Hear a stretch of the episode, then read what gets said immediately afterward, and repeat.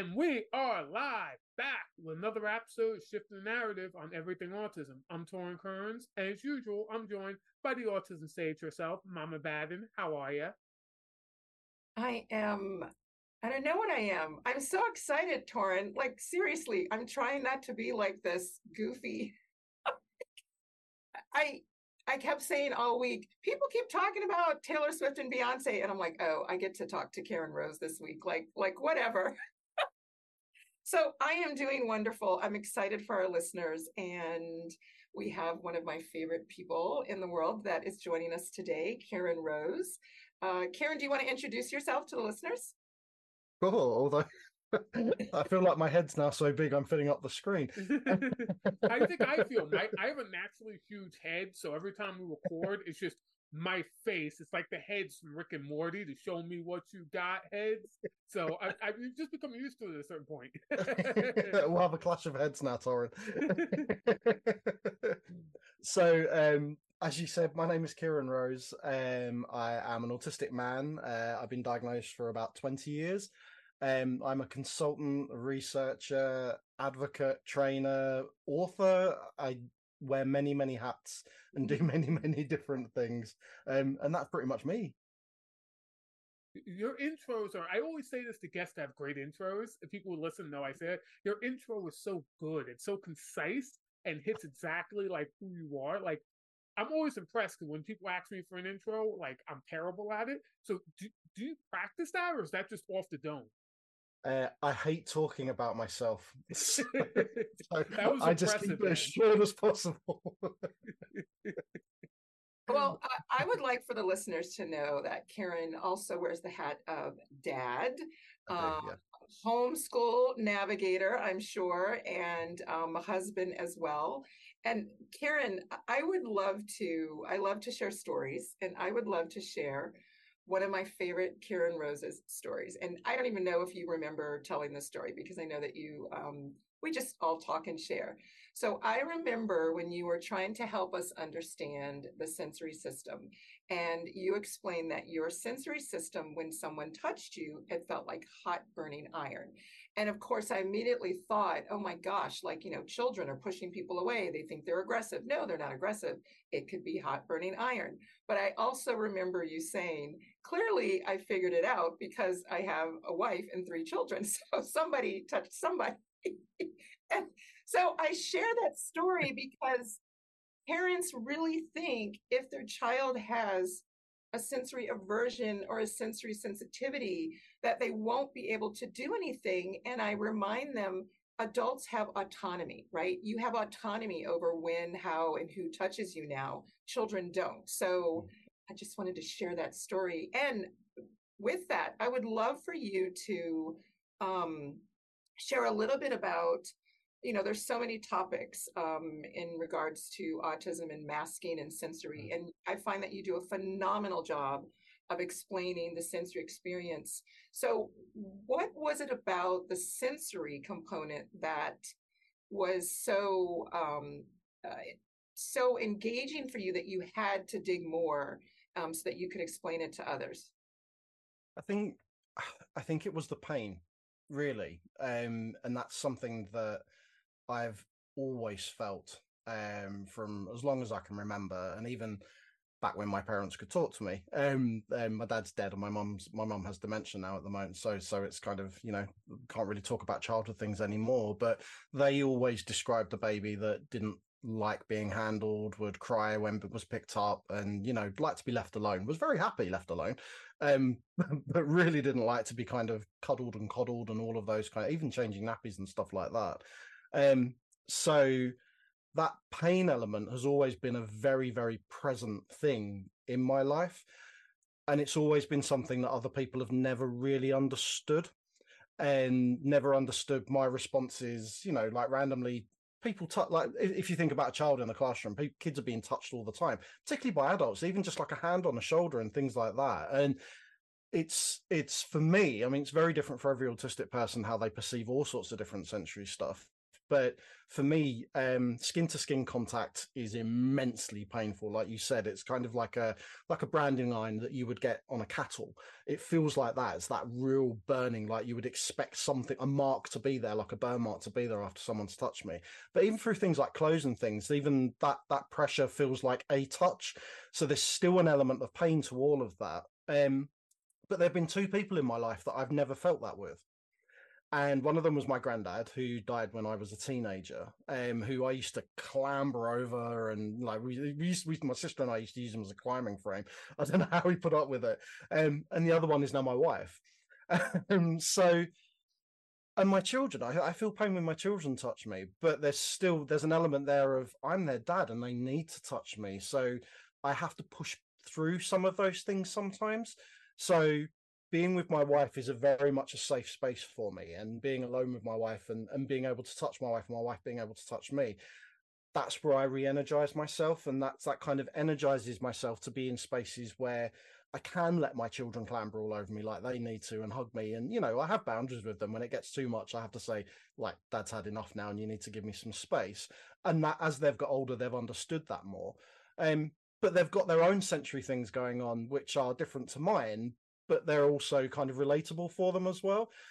So they need their space and they need their boundaries around certain things too. And that's really helped them understand what their boundaries are around their sensory needs and things like that as well. So knowing that in my little family unit, that then became a really an avenue into a lot of the work that I do around masking and things like that, using that sensory experience to kind of actually help people recognize that I'm in pain a lot of the time because I have Ehlers-Danlos syndrome.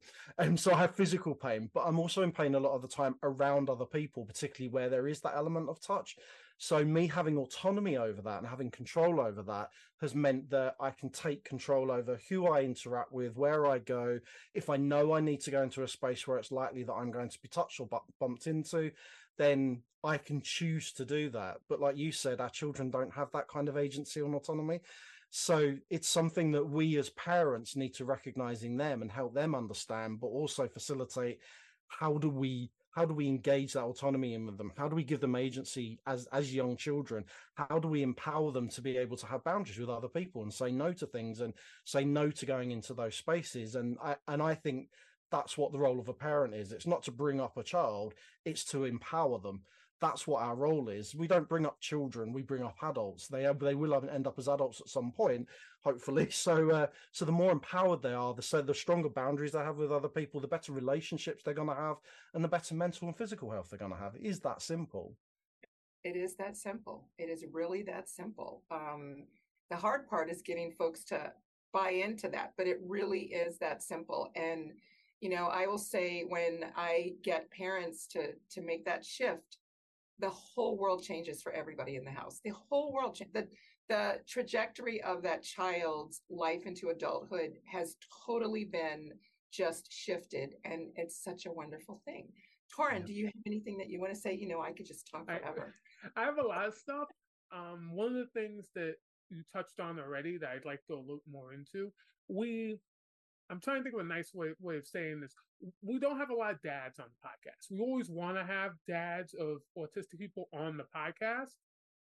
Sometimes it can be difficult getting them. And in general, in Stacy's work, it can be difficult getting them on board. So I always perk up a little bit, especially someone like me, where I was raised as an autistic kid with a single father who's probably also on the spectrum. So th- that that always piques my interest. What are what are some of you, you went into this a little bit already, but what are some of the struggles you would say you have as an autistic parent, especially like as an autistic dad from that perspective? Um, I guess one of the biggest things is the the, the clash of need uh, within the house, particularly around sensory stuff. Um, because my children have very different uh, sensory experiences to me, then sometimes we have to compromise around kind of where's where does my pain stop and somebody else's pain begin? Or where does my pleasure stop where somebody else's pleasure has to begin? And you know finding that space from each other that, that sometimes is really really important. And but also coming together as well and learning how to kind of uh, um, align ourselves around our kind of sensory experiences and, and things like that too. And i think i mean that's just a parenting thing generally. It's hard for me to think about it from a dad's perspective because it's we're such a unit our little family, and it, it, it's kind of there isn't really a dad role or a mom role, or we we work in partnership with each other as a team. Um, and yes, obviously, my wife and I have to kind of, you know, make decisions for the children sometimes, and but we tend to make family decisions together and we tend to talk about the difficult topics and the hard topics. We don't shy away from things in our house. And when we do communicate, you know, if one of the children has an issue, then we all talk about it. Or if there's big things going on in the world, we talk about those big things. And I think that's something very different from when I've kind of, you know, I support a lot of parents as well, and looking around at how there is a real difference between what I would call autistic or neurodivergent families and neurotypical families where maybe those conversations don't happen and maybe there is more of a hierarchy than a than than exists within our household we do very much try to be a team and i think one of the things that and i think this is just a dad thing generally I was a stay-at-home dad with my first two for a few years, and my wife went back to work. She was the one who earned more than me, so it made more sense for me to stay at home with the kids. And that was a really difficult thing for other people to understand um, you know, it's not well. I don't know what it's like in America, but it's not usual usual for the man to be the one that stays it's like at home with the children. Here too, unfortunately, people look at you uh, twice. Yeah. Yeah, and even with things like schools and things. Um, so I would take the kids to school, I would take them to appointments, but everybody would ring my wife when they needed to talk to anyone. So it was, it, it, it's kind of like I'm not into reverse sexism. I don't really think it's a thing, but it is a thing there. Um, but automatically, it's kind of other people fall into those kind of normative social roles and expect that other people were going to form into those as well. In actual fact, it was me that needed the appointments and it was me that needed the telephone calls and and all of that kind of thing. So I think that's a general parenting thing. Um, but again, the next level to that is being an autistic parent and then advocating for your children when you're being triggered constantly by the experiences of your children um, because they're going through very similar things that you went through as well that again adds another kind of level to that. And I think any educationalists out there need to recognize that that's a very real thing. And it's not that we're not able to advocate. It becomes very, I'm great advocating for other people's kids. My own children, it becomes much, much harder because it's too close, it's too personal, and it's too similar to what I've been through. And that's not me saying I'm projecting onto their experiences because they're experiencing a lot of the things that I experienced as a child growing up and meeting those same kind of barriers and things like that. So I'm just waffling now. So I'm going to. No, no, that that's great. I believe we had a uh, a, a couple months ago. We had a, a, parent couple on, a mom and dad, and mm-hmm. the dad was talking about how he'll be at the park with his with his kids, and like people will come up to him, it's like you're like people come up to his wife and be like, "You let him just take the kids to park by himself." as if, as if like a dude isn't capable of doing basic stuff like cooking yeah. and yeah. taking the kids to the park and stuff like that. It's it's and this is off topic, but it's just a it interests me. Let's just say how we how we have these conceptions of, of different roles. But uh, Stacy, I'm sure you have questions. I don't want to hog up the mic time. No, no, know, I, I, so I, I mean, you know, I'm like taking everything in, and I know I get to watch the replay and listen to the replay. But I, when you talked about advocating for your own children, I think that is, I love that you said that because our listeners who, you know, some of our parents are undiagnosed autistic. Um, I could check off the ones that when I go to the home, I'm like, oh, okay, there's the DNA. But they or sometimes it's just anxiety and so because of that emotional dynamic it's hard for them to go to an iep meeting even though they know what and that's where bringing someone with you to do that talking because it is emotional it's very emotional when people are sitting at a table just checking off all the things your child can't do and you're like i know but look what they can do and nobody's listening right um so what I would like for all the listeners to know about is the new book. Um, I was talking to Kieran before we started recording, and I said, I didn't know what to expect from the book. Um, I mean, I knew it was going to be uh, great, but I didn't know what it, the, what the direction, who the audience was, or what the book was meant for. And when I started reading, um, it's a hearty book for those of you out there. It's not a bring to the beach and let the kids play, um, unless you can really filter. But it's really, uh, I just feel, I was telling Kieran, like this needs to be a course like every speech therapist i mean my background speech therapy i would have loved if we had something like this um, you know in our uh, undergrad program and i don't think it needs to wait until grad school i think it needs to be folks who are coming out. Every therapist whether it's a psychologist educators because it it's so what did I, I said it's kind of like a facilitator for discussion right? It's not a this is what you need to do this is what everyone needs it's wow i didn't know that. Let's talk about how i can you know support a student or a teen or an adult in the workplace um, and the book is called autistic masking. So can you explain um, a little bit about uh, the drive to write the book? Because i know you have a blog and you do lots of webinars uh, just sort of the reason why and who what was your reasoning or purpose for who you wanted to read the book? Oh big questions. Um so well the reason that the reason that we wrote i can't take all the credit for it because i have a co-author um amy pearson who is amazing and fantastic. Um and the reason that we wanted to write it was a few years well a few years ago we wrote a uh, we published a paper um, which was called a conceptual analysis, which was really um, a way of gathering together all of our ideas around masking. Um, because we really felt that the masking narrative was going off in a direction which wasn't great. And it, it was very, I hate to phrase it like this, but very neurotypically driven. Um, mm-hmm. It was a it was a very neurotypical interpretation of what was happening for autistic people, um, and so fairly quite superficial, I think, because of that as well and it was going off in di- different directions around kind of you know encouraging gendering autism and different phenotypes and and all different subtypes and which is not useful. It's not it's not practical. It's not the reality of what's going on. It's and actually a lot of that is driven by very poor research narratives. So we wrote this paper and it was 5000 words long. And when you when you publish an academic paper you have to write a lot and then cut back and we found that immensely painful because there was so much that we wanted to go into that paper that we we ended up having to cut out. And the paper was has been amazingly received um to the point where a publisher approached us. We didn't we didn't we knew that we want we knew that there was a book there but we kind of kept putting it off and putting it off because it's quite a hard process. So a publisher approached us and kind of said would you like to write a book about this? And then we'll publish it. And we were like okay.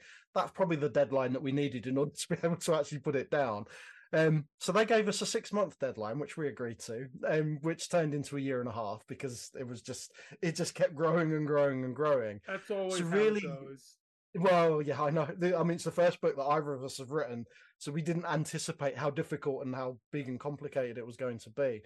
Um, so when we wrote it, what we really, really wanted to do was have the kind of the main target audience to be academics because this narrative had gone off in completely the wrong direction and it was there was lots of misconception and misinterpretations and things going on in that narrative. So we wanted really a, a, kind of a big red flag waved kind of so everyone would pay attention and think oh maybe we need to reframe what we do.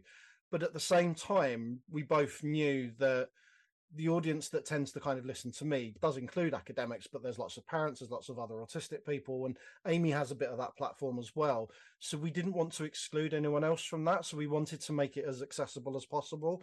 So the way that we've kind of written it, which was what we were talking about at the beginning, Stacy, before Stacy, before we came on, was we wanted it to be a book that you could dip in and dip out of rather than one that you take on holiday and read by the pool or, or, or, or, read while the kids are running and playing around your feet. More of a study book, a study guide that does introduce topics and introduce chapters and draws information together so that then people can sit and think, I didn't actually think that that was connected to this. And oh, I didn't realize that that was part of that. And, you know, that actually kind of sits in the middle as a little indicator or a compass that that sends people off spinning in lots of different directions and actually draws them together to this central point. Because i've said for years masking has very much been at the center of all of all the stuff that i teach and all the work that i've done over the the kind of last decade um that masking is central to the autistic experience for all autistic people. And that superficial narrative has all been very much around people who can speak and people who can get jobs and but actually it's excluded lots of other groups not just those, and but people from those groups, but also people who maybe don't speak or people who have inter, inter very intersectional experiences across different different kind of things about disability and race and culture and all of those different kind of things. So loads of people have been excluded from this. So we wanted that to be incorporated as well and broaden it out into very much an autistic experience rather than just a very specific experience for some autistic people because so much of the narrative around autism is exclusive and it's very much focused on me as a stereotype white blue-eyed brown haired man you know all of those narratives are very much focused around me and that's the last thing that we need because there's too many white men narratives everywhere you know? So we need to broaden that out and we really need to make it bigger. So that's where we really wanted to go with the book and it's it's we were very glad when it was over the writing put it that way because it's about 300,000 words long Jesus. and it could have been it could have been a lot more. Um, that, that, when you that's very impressive. Yeah when you include all the citations and the, there's a big glossary in the end and introductions to uh, uh, to, uh, to uh, chapters and things and when you include all those things there's a lot of words in that book. So not quite as big as neurotribes but but close. Well as someone who's an inspiring author i might forever be inspiring author um congratulations, because that's no easy task. My next question is going to be sort of a big one. So feel free to take time to answer. Don't worry about having a really long answer because it's a really big, broad question. But we have an audience of a lot of parents, mm-hmm. obviously, who have autistic and neurodivergent kids. So I feel like you would be one of the best people to ask this. What exactly is autistic masking? I, I, told you it was a broad question. it is a broad question, and you know, I've I've spent years trying to define it down to a paragraph, and I know Stacy's been on some of my training, so you'll have heard me say this that I'm never happy with the definition that I was trying to come up with, and actually writing this book. We've kind of realized that there is no single definition which encapsulates everything. Um, one of the ideas that we introduce in the book is a notion called projecting acceptability, which is basically, if you think about someone who, on very many levels of their life, whether they know that they're autistic or not, is being stigmatized, is being treated slightly negatively in some way, um, is being pathologized in different ways, and all of that's happening around you. And that really makes you unsafe. And one of the ways that you can become safer for someone else is to become predictable for them. So projecting acceptability is this notion that actually you project an aspect of yourself which pleases the people around you or makes you safer for them. So some of that might be suppressing aspects of who you are. So if um, you're an autistic person who stims very vividly, it might be suppressing some of those stims or redirecting them into less notable noticeable stims. I'm redirecting right now. I have a fidget spinner under the desk. You just can't see it on camera. you can see my hands going all the time. My legs are going underneath the desk as well. And like I have elastic bands that I'm constantly fiddling with and all sorts of different things. Um, so it might be suppressing aspects of that. It might be changing the way that you communicate with people. It might be trying to mirror other people's behaviors. It might be projecting aspects of yourself to fill a social niche. So things that are usually exclude masking's usually usually talked about like people hiding. Um, but actually it might be things like being the class clown that's putting on an act it's putting on a projection. It might be that if you're someone who is dysregulated a lot of the time and other people expect things like challenging behavior from them well you give them what they want because that's what they expect from you and you then can predict what their behavior is going to be and how they're going to treat you. So it isn't just what the traditional notion of masking has been about how to make yourself small, how to make yourself appear more neurotypical. But actually, what we've done in this book is introduced a way of actually expanding that because not everybody can appear more neurotypical. Not everyone can make themselves small. Some people need to make themselves bigger. I had a client years ago, which really sparked off my thinking with this, who talked about when she was around non-autistic people she felt like she had to take her autisticness out and polish it in front of them because if she suppressed aspects of themselves they didn't know how to deal with her and then she didn't know how to deal with them. But when she projected being autistic more autistic than she would normally be they that gave them exactly what they expected. She was the weird one the quirky one the odd one and that gave them what they needed they still treated her negatively, but sh- that was safe for her because she could predict how they were going to treat her, and she knew how to deal with that negativity. And it, it's it's such a complicated thing, which is why we've written a big huge book about it. But but really, that's what, masking is for me. It's um it's why we use the picture of the chameleon on the front because chameleons actually there's a lot of misperceptions around chameleons people think that chameleons just changed randomly depending on what their background is and that's not what chameleons do chameleons are really emotional and are quite skittish and are quite dysregulated a lot of the time. So they change their skin and their patterns and their colors reflective of how they're feeling. And often that matches the environment. They seek environments that match how they're feeling. So there's a lot of emotion goes into being a chameleon and a lot of suppression and projection in the same way that being an autistic person involves a lot of suppression and projection as well. I'm just stunned about the chameleon. Um, because that makes so much sense, right? Mm. Like it's doing it to protect itself. It's it just makes so much sense and the predictability of changing the color. So when you were saying all of that, uh, you know, in the back of my head, it's like I always think about parents who are raised in cultures, whether it's religious, whether it's your where you live, some cultures, like literally the culture is for you to mask whether you're autistic like the culture is to be miserable to, to not be yourself i mean that's the whole point of the culture. And so when you when i describe it or try to help folks understand or say you know oh watch the video that kieran um, the webinar and it's hard for them to find that to be difficult because they're like well i mean like in our country if you're not miserable and stressed then something's wrong. And i'm like oh okay um i don't know what to say. When when parents push back on masking or and, and you know what? I'm not even going to say parents. It's uh, you know I, I get really emotional because i just i have no patience for schools. I mean i have no patience for schools and educators who think that the child sitting and masking all day is a great thing right? And they're going home and it's just a nightmare. So you know, I think the point that you bring on, it's not just sitting and following directions and sitting and sitting. It's the kid who is being really big and why do they keep throwing the chair when they know they're not supposed to throw a chair? And that you just made a very good point because it's predictable of what you will do they know mm-hmm. exactly what you're going to do and it's almost like making their own script for their day because they have no control over anything else. Um, On top so, of that, when you do something big like throw a chair, if someone's needs aren't being met and someone's communications being blatantly ignored, you throw a chair, people are going to pay attention. They just are. It's one of those big audacious acts that you can't really ignore. Yes.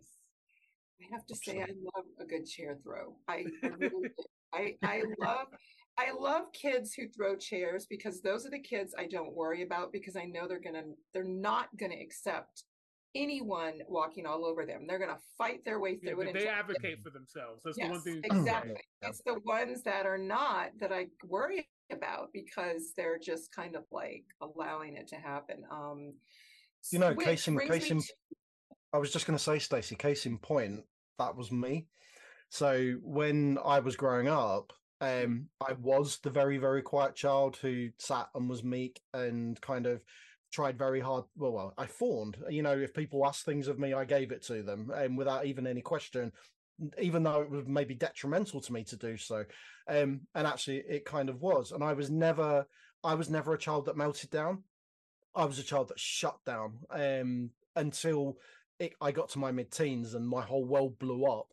Um, and it, it, it was literally the bottling up of everything that that kind of exploded when I was about thirteen or fourteen. And it, it's so those children that shut down are the ones that are necessarily more easily missed um you know because because because they are eh, in education which is where we spend most of our formative years you know that that's that's a good thing. To be the quiet child to be the one that just gets on with things and that doesn't cause a fuss isn't disruptive that's what educators want that's what the education system demands and um, it doesn't really matter if we're massively academic or not as long as we're quiet and we're good and we don't cause a problem so that's that's kind of that. I absolutely agree with that. The children that that shut down and the children that are very submissive and very quiet, they're the ones that I worry about. And I know that from personal experience, so that's that's not a good thing to be.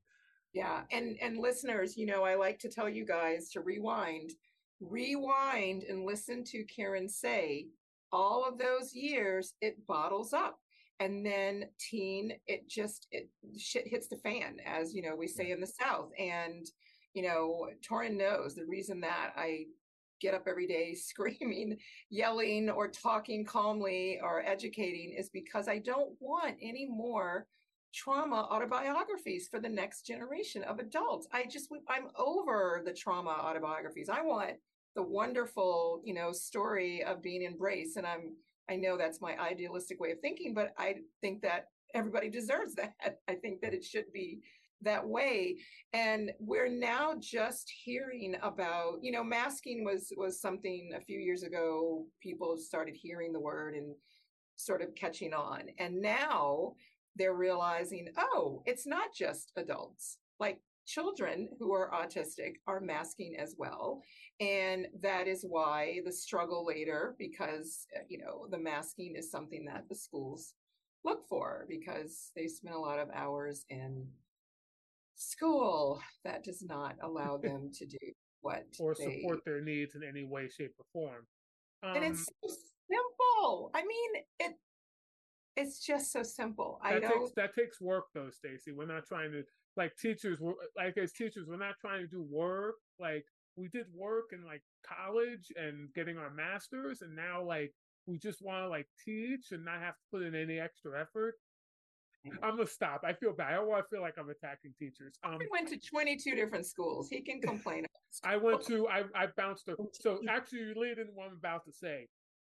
This sounds bad but i almost almost almost wish I was one of those kids that was just quiet because I was the kid who threw the chair constantly. Mm. That's why I kept bouncing around schools because my needs weren't getting met. I would just explode mm. constantly, mm. like with regularity and in very loud ways. So I almost wish I was like that because when you explode, what they do in schools, they try to hammer you down and make you stop doing that. And my reaction would just be to explode bigger and bigger and bigger um, which is probably not good for your mental health either. So a small part of me wishes I was one of those quiet kids, just so I didn't have to draw the ire of everybody. But that, but obviously, I understand how bad that is. But in your research, have you noticed that there's a difference in masking between, and obviously, I'm talking about in general, it's not an individual level, between like uh kids who present as female and kids who present as male because, for example, when I was growing up, I'm 31. Or, uh, females weren't diagnosed as often with autism. They're still not, but it's gotten better because it was seen like that explosiveness, that anger. I was seen as having anger issues was seen as a masculine thing. As mm. oh, autistic people, he's autistic, so he explodes. So have you noticed? Have you noticed a general trend of differences in masking? This is a this this this this this lands right on one of the reasons that we wrote the paper in the first place and why the book was written um, because both amy and i struggled with that narrative around gendering autism. So of course there's going to be differences between the experiences of people who are of one gender and people who are of another gender and then people who are of a third gender or fourth gender or whatever those kind of um, how we're socialized as we grow up plays a massive, massive part in that. Um, and then, like you just said, you know, like it was, it's it seemed more as the masculine thing to to to be big and loud and and butch and and throw chairs around things like that. But girls are not expected to behave that way and are not socialized to be allowed to behave that way in any way shape or form because they have to be the meek and the quiet ones and the caregivers and the you know so all of that thing so i have a a, a colleague and it's a line again that stacy will have heard me say before um, a colleague of mine, Eleanor Broadbent, said something amazing to me years ago, which I have completely stolen and taken as my own. Um, but the way that she described what's happening in the identification of autistic people, the difference between autistic boys and autistic girls, um, is that when what she, the way that she said it is that when boys line up nuts and bolts and toy cars in a in an ordered and regimental way, that's called autism. When girls line up stuffed toys or put clothes in an ordered and coloured way or a or an organised way, that's called good housekeeping. So it's exactly the same presentation, yep. but completely different perceptions of what's going on based on society's ideas of how women should be behaving and how men should be behaving. So that plays a massive part in all of this. And so while autistic women and girls have completely been missed, the thing around masking is that, and this is really where uh, Amy and I really kind of what really made us angry and what really made us inspired us to write all this stuff is that the the research around masking grew up at around the same time as autistic women and girls started to get more of a focus so around 2014, 2015, those two narratives really sparked off at the same time. So what lots of academics did then was turn around and say, ah, oh, we've now got a reason why we didn't see all these autistic women and girls because they were hiding from us all the time. What they completely ignored is that we've had a century of autism research which hasn't even bothered to look at autistic women and girls. It's only focused on boys, white boys, white boys who present in a particular way mostly. So anybody else has been excluded from that narrative, and autistic women and girls are the biggest group that have been excluded across the board for everybody. So, so while yes, there are maybe differences in in how some groups present in terms of masking and things and what they project because of, i think a lot of that is explained away by those social norms and by those social expectations. I don't think it's an inherently this is a boy thing this is a girl thing. It's the expectations and the pressures that are put on boys and girls as they grow up and as they are socialized and what those expectations are. And that grows into adulthood. And it goes back to what we were saying earlier you know as a stay-at-home dad i experienced a lot of sexism um, you know, which is which is not systemic sexism and it isn't massively oppressive sexism, but it's still definitely sexism because I was expected to behave in certain ways and my wife was expected to behave in certain ways, and we didn't match that. So I think a lot of those differences are there. I've met plenty of autistic women and girls who throw chairs around. You know, or, or or or do the things that we might commonly think, oh, that's autistic behavior. Whereas I, as a man, don't behave in ways which are stereotypically autistic all of the time. So, you know, so, and it very then much comes down to all of this needs to be massively individualized as well, because we are all individual human beings experiencing the world in very, very different ways. Although we have shared and relatable experiences, some of our experiences are very different, and we don't know enough around what's going on on an individual level to be able to say oh you're part of this group or you're part of that group or you know those things are, are different things because often they're connected they just maybe look a little bit different or we interpret them a little bit differently so i think it's a much more it's a deep conversation that needs to be had around that and it isn't a deep conversation that's happening it's not a nuanced conversation so so yeah i, I don't know if that answers your question at all Torrin, but no it does perfectly. that's kind of where my head is with it Thank no, you. It, it reminds me of the the the concept of the female boss that rah rah rah rah rah is a bitch, but when the guy goes rah rah rah rah rah, he's like you know a leader. He's a leader. he's commanding. He he yes. knows what he wants. Yeah, yeah. It's it's based on uh yeah. Even though Oh my gosh, society, society, society. And I, I mean, even when you think, um, I mean, intersectionality is an important narrative all through. We yes. made sure that, that would that was at the heart of everything that we were writing, making sure that we weren't well, trying very hard not to exclude people and make sure that we were at least nodding to the fact that this isn't a white experience, that there's very or white male experience. There's very much very different people experiencing very different things. And if you think about like the narratives around the angry black woman and things like that, all of those are all playing a part here, you know, and, and the fact that, that, that if you are a, a black boy, you are more likely to be given a behavioral diagnosis than an autism oh, diagnosis. Oh, yes. You know, so, so, I've so, read my so much... I, in America, we have a thing called IEP, educational, uh-huh. educational individual, whatever it's called. Um, basically, list all the things that's wrong with you for your school. And I've read because I have all of them saved, most of them saved when I was a kid, along with all my psych evaluations. And as a mm-hmm. black male, it said all that stuff. Everything was behavioral based.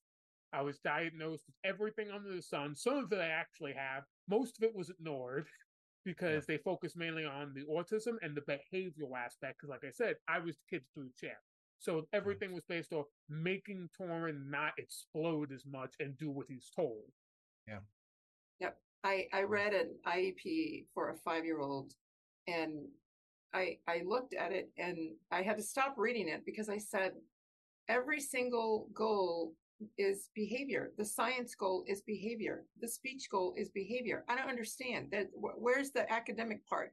And the school had they were clueless because all they thought was behavior.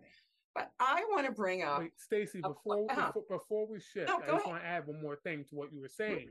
Uh, a few months ago, Stacy showed me because she works with with kids in schools and stuff, and she showed me a contract that school made a twelve year old boy sign where he would lose his um fidgets and things he'd do self regulate.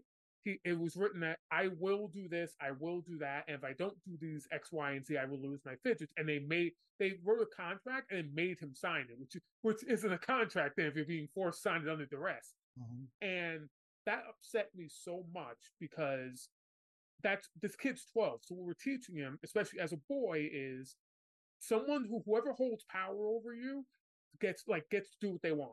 The only thing that matters is that you call the shots. I'm like, and I sarcastically I remarked on the pod, next podcast episode we did. I said, I'm sure that won't teach him anything about power dynamics. I won't teach him any like negative things about needing to be in control of everything and control of other people.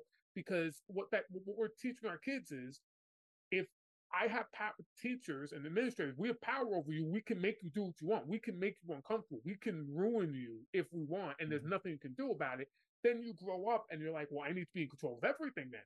Especially with boys, I, because the behavior thing is such a big piece. I need to control everything and everybody around me because I was hurt as a kid. And most of us don't even have the words, the language even suss through all that. We just think, okay, I need to be control, control, control. So I, I just need to mention that because Stacy was mentioning uh, behavioral plans, stuff like that. It's it's messed up. And it, it, it, it is. Know, the the I'm so sorry, Kieran. The point that I was going to make is exactly what you said in regards to, um, and I've heard you speak a little bit about this, Kieran, um, which is one of the reasons why I really do respect you in terms of you recognize that, um, and maybe it's because you haven't been in America and clouded by the craziness that is going on here, but you recognize the difference between a little white boy walking the street and a little black boy walking the street.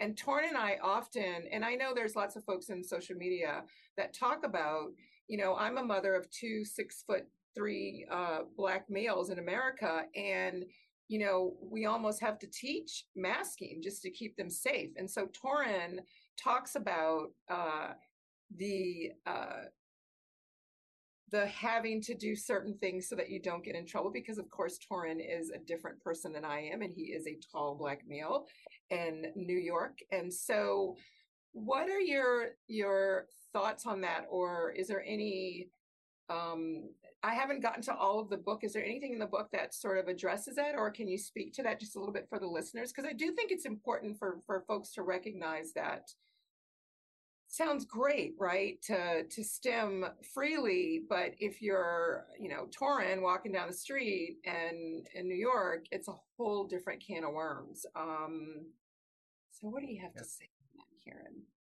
Um, we do we do address that in the book. We have a we have a chapter on the narrative around unmasking or taking the mask off, or however you want to kind of to kind of view that. And the privilege that it takes, firstly, to be able to recognize that there are aspects of yourself that you can change.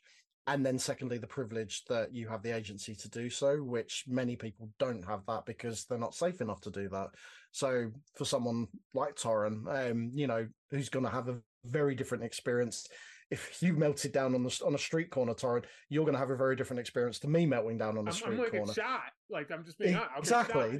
You know, you know, there might be there might be negative aspects to my experience. I might get arrested. I might get taken away. There might be mental uh, uh, institution involved, but you're you're at risk of death. You know, so there's a there's a whole other level there, and again, that's why intersectionality runs through the whole core of the book. That we wanted that to be able to kind of, you know, for people to understand that that there are different autistic people intersectionally experiencing very different things who are at far more risk than some other groups and um, in different ways and i think there's so there's so much there, and even even incorporating what you were saying about kind of IEPs and things like that. If you think about autistic people as a group, are one of the most vulnerable groups on the planet, intersectionally or not. There are such high levels of self harm and suicide, massive levels of interpersonal victimization, where we get treated negatively from bullying all the way up to abuse um, by people who know us. So that's people who we should be able to trust, friends, family members, professionals around us.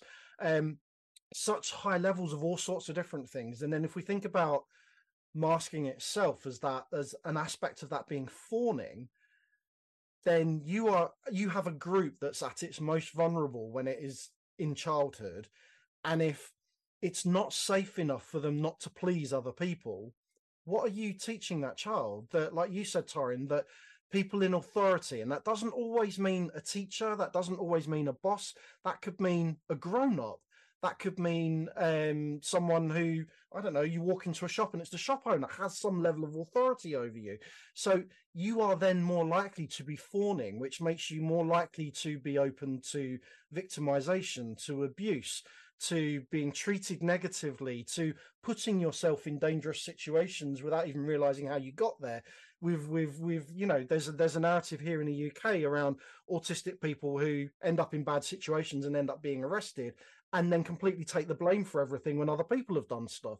You know, because they're still fawning and people pleasing, and all of those narratives are around you. So what a lot of the school system does and, and things like applied behavioral analysis and stuff like that, it encourages that level of fawning.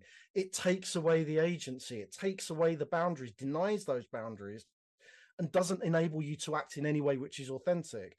Now, when you do have those intersectional experiences, you do have to have some control. You have to have some control over that, which is where masking by itself is not inherently a negative thing because it's actually a skill set that can keep you safe in some situations.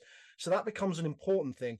It's when you're doing it all the time and it takes over your life, that's when it becomes massively detrimental and negative. Because all humans mask to some degree. We all change our behaviors in certain situations. But it's when you are doing it constantly and it becomes such a constant behavior, it becomes unconscious and it's using up massive amounts of your energy, and all you're doing is running around trying to present a version of yourself which is safe for as many people as possible so that you're kept safe from them. That's really going to suck up all of your energy and, and impact on your physical health your mental health. So so what i would say to any kind of you know and this is a white man preaching to black people and i don't want it to come across like that but what i really would say is that we have to keep our children safe but we also have to think about long term what is the impact of that on them and we can't have all the pressure on autistic people to to try and protect ourselves and make us feel safe. This is about changing how school systems work. This is about changing professional understanding of what autism is and what autistic experience is. This is about actually how do we change society in a positive and constructive way to make it inclusive because it isn't inclusive at all. It's very much centered on very narrow experiences and, you know, put certain people's in, in position of power that should never be there. you know, so so all of that does need to change. But in the meantime, what we can do is create islands of safety for people, places where someone doesn't have to feel like that they can't be authentic because they're surrounded by people who are open and accepting, you know, and then empowering them to be able to go into spaces or have control over which spaces they go into so that they don't have to mask as much, so they don't have to be as inauthentic as much, you know. So so a lot of this is around self-education and around empowerment, but also around bringing autistic people together and having community connectedness because really that's the key to everything. It's that we are have been kept apart for so long and we do need the opportunity to come together and learn from each other. That's the only way things are going to change for us no i think that's great and by the way don't don't worry ever worry about preaching to to anything this, you're the expert and the stuff you say is so crucial and how you say it and how you're able to back it up with research is so important so don't ever worry about preaching any of that like intersectional stuff about like who can say what to who. Because when there's smoke, there's fire, and you start spitting it. So just keep doing that. Um, we're gonna have to start wrapping this up as much as I'd love to to keep talking. So uh wax you if there's anything you'd like to say, but I'm sure something Stacy really wants to say. I'm sure of it. So Well, so I mean, listening, it, eh, eh, I'm just like, this is why we have to shift the narrative around everything autism. We have to talk about it. I mean, I just, and you know what I appreciate is I was alone in this narrative and thinking right years ago and i'm so that's why i get so excited because i'm like oh my gosh there are other people that, that see it the way i see it uh, you know it's it's not ludicrous not that i thought it was but it's nice to have conversations with folks who get it and so my my i get pushback from colleagues because they're like well you know the school systems i'm like if we all just sit around saying well that's just the way it is i mean we i'd still be you know uh, slavery women would still be you know with no voting. I mean what is this about? Like get up off your ass and say something about something that is not right. And so thank you so much. Um I wanted you to, to just let I know uh, I don't know if the listeners know that you are in UK and I know the hardback is um, has been released uh, in the UK. I have the Kindle version. I pre-ordered my hardback. So when is it supposed to be available in the states? Is it end of September or October? End of September. I don't know the exact day, but it should be the end of September. So uh, just you just have to keep checking. Um, my website. It will be up on my website the moment we know exactly what the date will be. It will be up on my website. So. Um, but yeah, you can get it Amazon. Any any any good bookshop should be carrying it. So well, I've already talked to my uh, colleagues in the States who are educators at the university level, and I'm like, all right, this book's coming out. You better figure out how to fit it into your curriculum next fall. Well, spring, because it will be fall. So, yeah, it's just, it needs to be. Um, thank you so much for the commitment to put it out, as Torrin said, uh, quite a task. It sounds like it, and I'm sure to to write and then the research and all the i mean i was really just i didn't know what to expect and i was like oh my gosh like there's like like uh, uh, citations this is like so good um so thank you so much and thank you for making my month of august yeah we're, we're both we're both big fans of your training i don't mean to, to fawn too much like on air but we're both big fans of your training. Um, I believe we both take the What is Autism training. That was big for me in understanding myself and the history of autism and the way you put things, especially how you explained how our research about autism is based off a literal Nazi, which I actually didn't know about before. I'm like a hipster where I'm like, I knew about like Hans Asperger's Nazi past before it became popular, but how you put that and how that still has ripple effects today, it's really great and I'm glad you keep doing those. Is there any last thing you'd like to say before we get going? Thank you for having me. It's I really thank you for coming yeah. on. No, you're you're doing us the favor. This is we, no, no, no, no, no, couple episodes in a row which have been bucket list guests, and and it's just been great. no, it, it's it's genuinely been a pleasure, and it's it's what what I would like everyone to know actually is that that although the book is a big book and it's been published and blah blah amy and i didn't write it we're not making any money off of it. It's not a book that makes us any money at all. Literally like about five cents for every book that, that that that's that's sold you know? So so and and for a book in our world you know we might sell a few thousand but it's not never going to be on the times bestseller list or anything like that. But the reason that we wrote it is because we want change and we need change because effectively there is like you said Stacy there is so much trauma so much trauma in our in in the autistic community in the wider autism community. You know there, there's just so much trauma and what we need is to navigate out of that and we need to find our joy because there is so much joy out there as well. I'm sick of talking about the trauma. You know, you know it, it, it's so so much of what I do on a day to day basis is talking about such negative, awful things, and there is so much joy out there that we could be talking about instead. But we need to get over this hump in order to be able to get there. I think, and you know, it's so so. Yeah, the the, the reason I said what I said was the book is about change. It's not about making anybody making money off the back of it or anything like that. It's it's about saving people's lives, which is really what we want to do. I love that. I love that. And that's why we are. You met that that's not that isn't the order we go into it. you messed up the outro. Honestly, thank you for coming on. This is this has been amazing. And uh Stacy, that's why we're working. See, I, I I can't even do it now. We have a whole outro and I keep screwing up. That's why we're working to shift the narrative on everything autism. God damn it. See ya.